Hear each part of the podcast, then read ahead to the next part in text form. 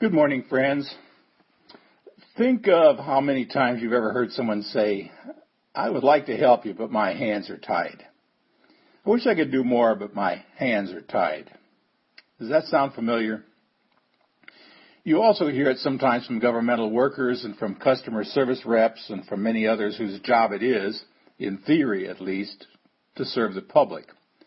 It seems to be the bureaucrat's mantra, I'd love to help you, but my hands are tied. And maybe I sound as if I'm being harsh, but I don't mean to because I think we've all been in a situation in which we ourselves would like to do more, but we simply can't. We're limited by the system and it prevents us from doing what we want to do and what we know ought to be done. Our hands are tied. And you know what? This applies not only to where we work and the way we do business, it applies to many other areas of life. We often find ourselves wanting to do more, but not able to do more because, well, we're tied. We're tied up. And we're tied not to some nameless, faceless bureaucracy. All too often we're tied to our own stubbornness, to our own weakness, to our own apathy, to our own laziness, and let's say it, yeah, to our own sinfulness. Let me give you some examples. I'd like to have a better marriage, but my hands are tied by my own inability to show love to others. I'd like to have better relationships, but my hands are tied by my tendency to hold a grudge for decades at a time. I'd like to be more successful, but my hands are tied by my inability to get organized. I'd like to be more generous, but my hands are tied by my own self-driven priorities. I'd like to make some changes in my life, but my hands are tied by my inability to let go of the past. Again, friends, my intention is not to be judgmental and accusatory. It's simply the cold, hard truth. We find ourselves in many different situations and circumstances in which we are powerless to do more. Our hands are tired, either by, or tied either by our own limitations or by the limitations placed on us by the system.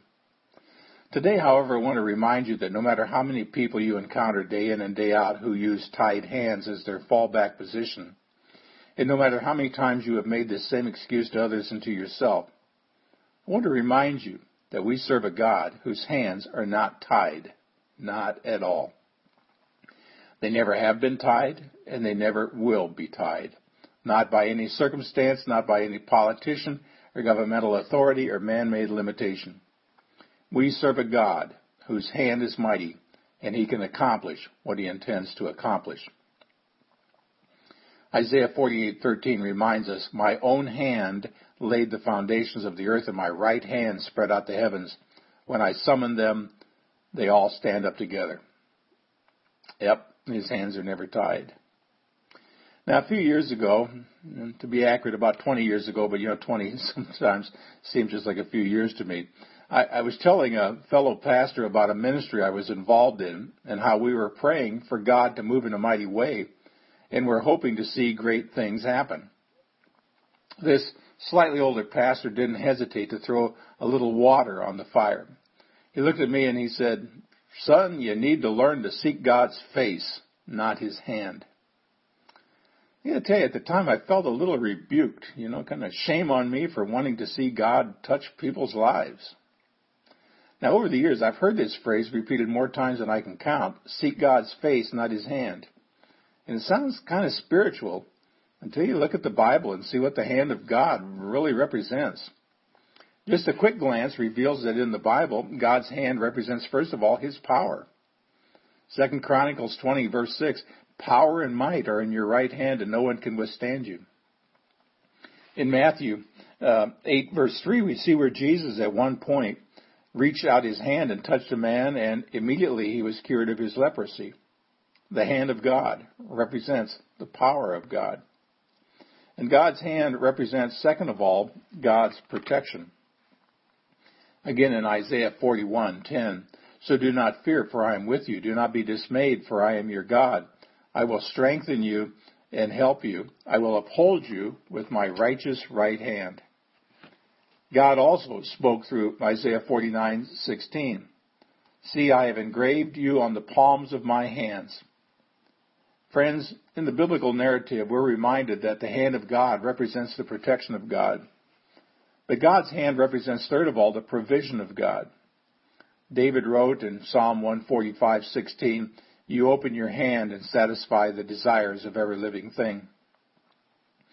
God's power and God's protection and God's provision. This is what the hand of God represents. Now, let me ask you a, a question. Which one of these do you not need? Do you not need God's power or are you able to live in your own strength?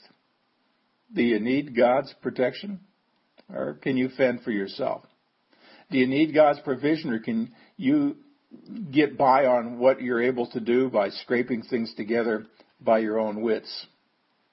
I'll be honest with you, in my case, I need them all. I would imagine that's true for everyone. We need His power. We need His protection. We need His provision. Therefore, we need the hand of God at work in our lives. For this reason, we need to seek God's hand because His hand is the only hand that can never be tied. For this reason, we want it to be said of us as it was said of Ezekiel, chapter 1, verse 3. The hand of the Lord was on him. So those who in their spiritual pride say, seek God's face and not his hand are missing the point. We need both. You better believe you need to see God's hand in your life and in your work and in your marriage and every other aspect of your existence because you can't get by without it. Neither can whatever church you attend get by without it. Yet we want to see his face in our worship. We also want and greatly need to see his hand moving among us. We need it. And so we say, God, I need your power, your protection, and your provision as well as your presence every day of my life. Now, in our time remaining, let's talk about what it means to seek God's hand. Now, if you listened to last week's message, you know I talked about seeking God's face. We talked about five ways we can actively seek Him, and it comes down to turning your eyes toward Jesus, focusing on Him all throughout the day. But today we're going to talk about seeking God's hand. And by the way, let's not get too caught up in the semantics here between seeking God's hand and seeking God's face because the bottom line is, after all, that we're talking about seeking God, period. In today's message, we're talking about a specific aspect of seeking God that involves more than just contemplation. It involves specific action on our part. We're going to look at a single verse from the Old Testament book of Hosea. Some of you know the story. Hosea was a prophet who was married to a woman who was unfaithful to him. After a few years together, she abandoned her home and her husband and her family to live a life of promiscuous rebellion. Now, through this entire epic, Hosea loved her and kept seeking after her and kept calling her home until the day she came back and they were fully reconciled.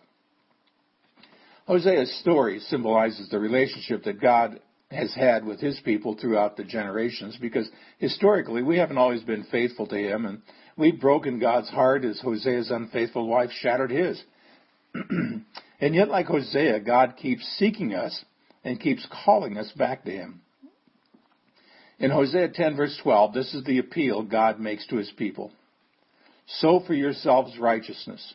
Reap the fruit of unfailing love and break up your unplowed ground for it is time to seek the Lord until he comes and showers righteousness on you. This single verse shows us three necessary steps that are involved in seeking God's power and protection and provision. If you've been frustrated by having your hands tied too long to a miserable past, a past that you would leave behind once and for all if only you could, if you've been frustrated by having your hands tied to marital strife and failure at work and self-destructive behavior and opposition all around you. If you all too often find yourself powerless, provisionless, and unprotected, if you want more of God and you want your life to be all about Him, then you need to make your life all about seeking Him. And by the way, there's no better way to live. So in today, so in today's message, we're going to consider three steps that we need to take toward seeking God in order to experience His fullness in our lives. The first step that we need to take is the step of surrender. Hosea told us to break up your unplowed ground. The King James Version says break up your fallow ground. Now what is fallow ground? Well, obviously it's unplowed ground as the NIV indicates. Uh, more specifically, the Hebrew defines it as tillable, though as of yet untilled ground. In other words, it is land that could be productive, but for whatever reason it hasn't been broken or plowed and prepared for planting. This means that it's generally good ground, although right now it may be stumpy and lumpy and thorny and rocky and in serious need of some care. Now, we all have some areas of fallow ground in our lives.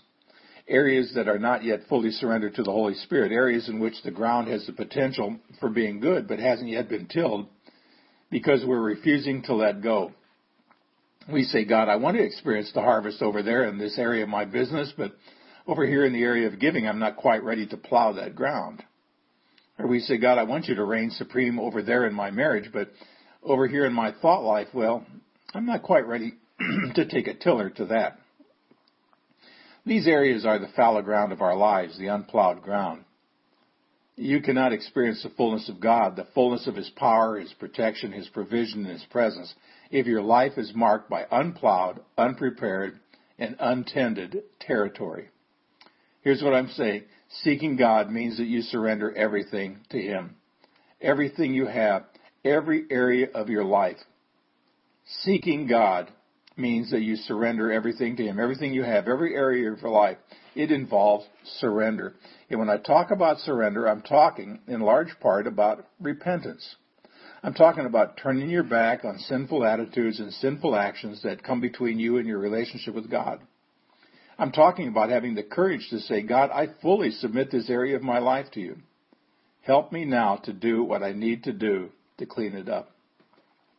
Seeking God means that every day and even all throughout the day, you're yielding to Him in every area of your life. And every time you encounter an unplowed patch of earth, you break it and you surrender it to His Lordship. Now, seeking God also involves obedience. Hosea uses the phrase, sow for yourselves righteousness. He's talking about doing good things, doing good deeds. Now, often we make the mistake of thinking that being righteous just involves not sinning. Like, if I could just make it through the day without doing too many wrong things, then I'll be okay. But friends, I gotta tell you, there's more to it than that. In addition to avoiding sinful attitudes and actions, we need to actively do the good works and the good deeds. And doing good for others is a step in the process of seeking God. That's why Jesus said in Matthew 25 that those who feed the hungry and who welcome strangers and visit the sick and visit those who are in prison and who give clothes to those without clothes. And, and he says, I tell you the truth, whatever you did for the least of these brothers of mine, you did for me. Jesus would say to us today, do you want more of me in your life? Then sow the seeds of righteousness wherever you go. Wherever you do good, the person on the other end will, may not appreciate it or may not even make an effort to do good in return, but Hosea said that you will reap the fruit of unfailing love. Now, what does that mean? It means more of God in your life. So, with every right thing you do and every good thing you do, do it with a heart turned towards seeking God. Now, seeking God also involves persistence. Hosea said, For it is time to seek the Lord until he comes and showers righteousness on you. Now I love the message translation here. It says, It's time to dig in with God until he arrives with righteousness ripe for harvest. I love that. Until he arrives. That's the key phrase. Dig in with God. Keep seeking the Lord until he arrives. I love the story I've heard of a guy named Mel Fisher. Uh, Mel Fisher spent his life diving the deep sea seeking lost treasure. And in the late 1960s, he began searching for priceless cargo of an ancient Spanish ship called the Atocha. Every day for 16 years, he and his team scoured the ocean floor seeking the remains of this ancient sunken ship. And then on July the 20th, 1985, after 16 years of searching, the search was over. He found the treasure he had been seeking and was worth more than he'd ever imagined. His days of living hand to mouth were over. He was now rich beyond his wildest dreams. Friends, that's what happens when you seek with persistence. And I want you to know that the treasure he found doesn't hold a candle to the treasure you will find when you persist in seeking God with all your heart. The treasure I'm talking about is God's power, His protection, His provision, His abiding presence in your life. I don't know about you, but there's a, there's an old song. I've sung it before. Maybe you have too. It, there's a line in it that says, "I'd rather have Jesus than silver or gold. I'd rather have Him than have riches untold." There's no greater treasure that one can imagine. It's worth it to dig in and seek God until he arrives. King David wrote back in Psalm 123, Our eyes look to the Lord our God until he is gracious to us. Did you catch that? Until. Seeking God requires, requires a commitment to until. Until he is gracious, until he arrives. And what happens when you seek him until? Hosea says, until he showers righteousness on you.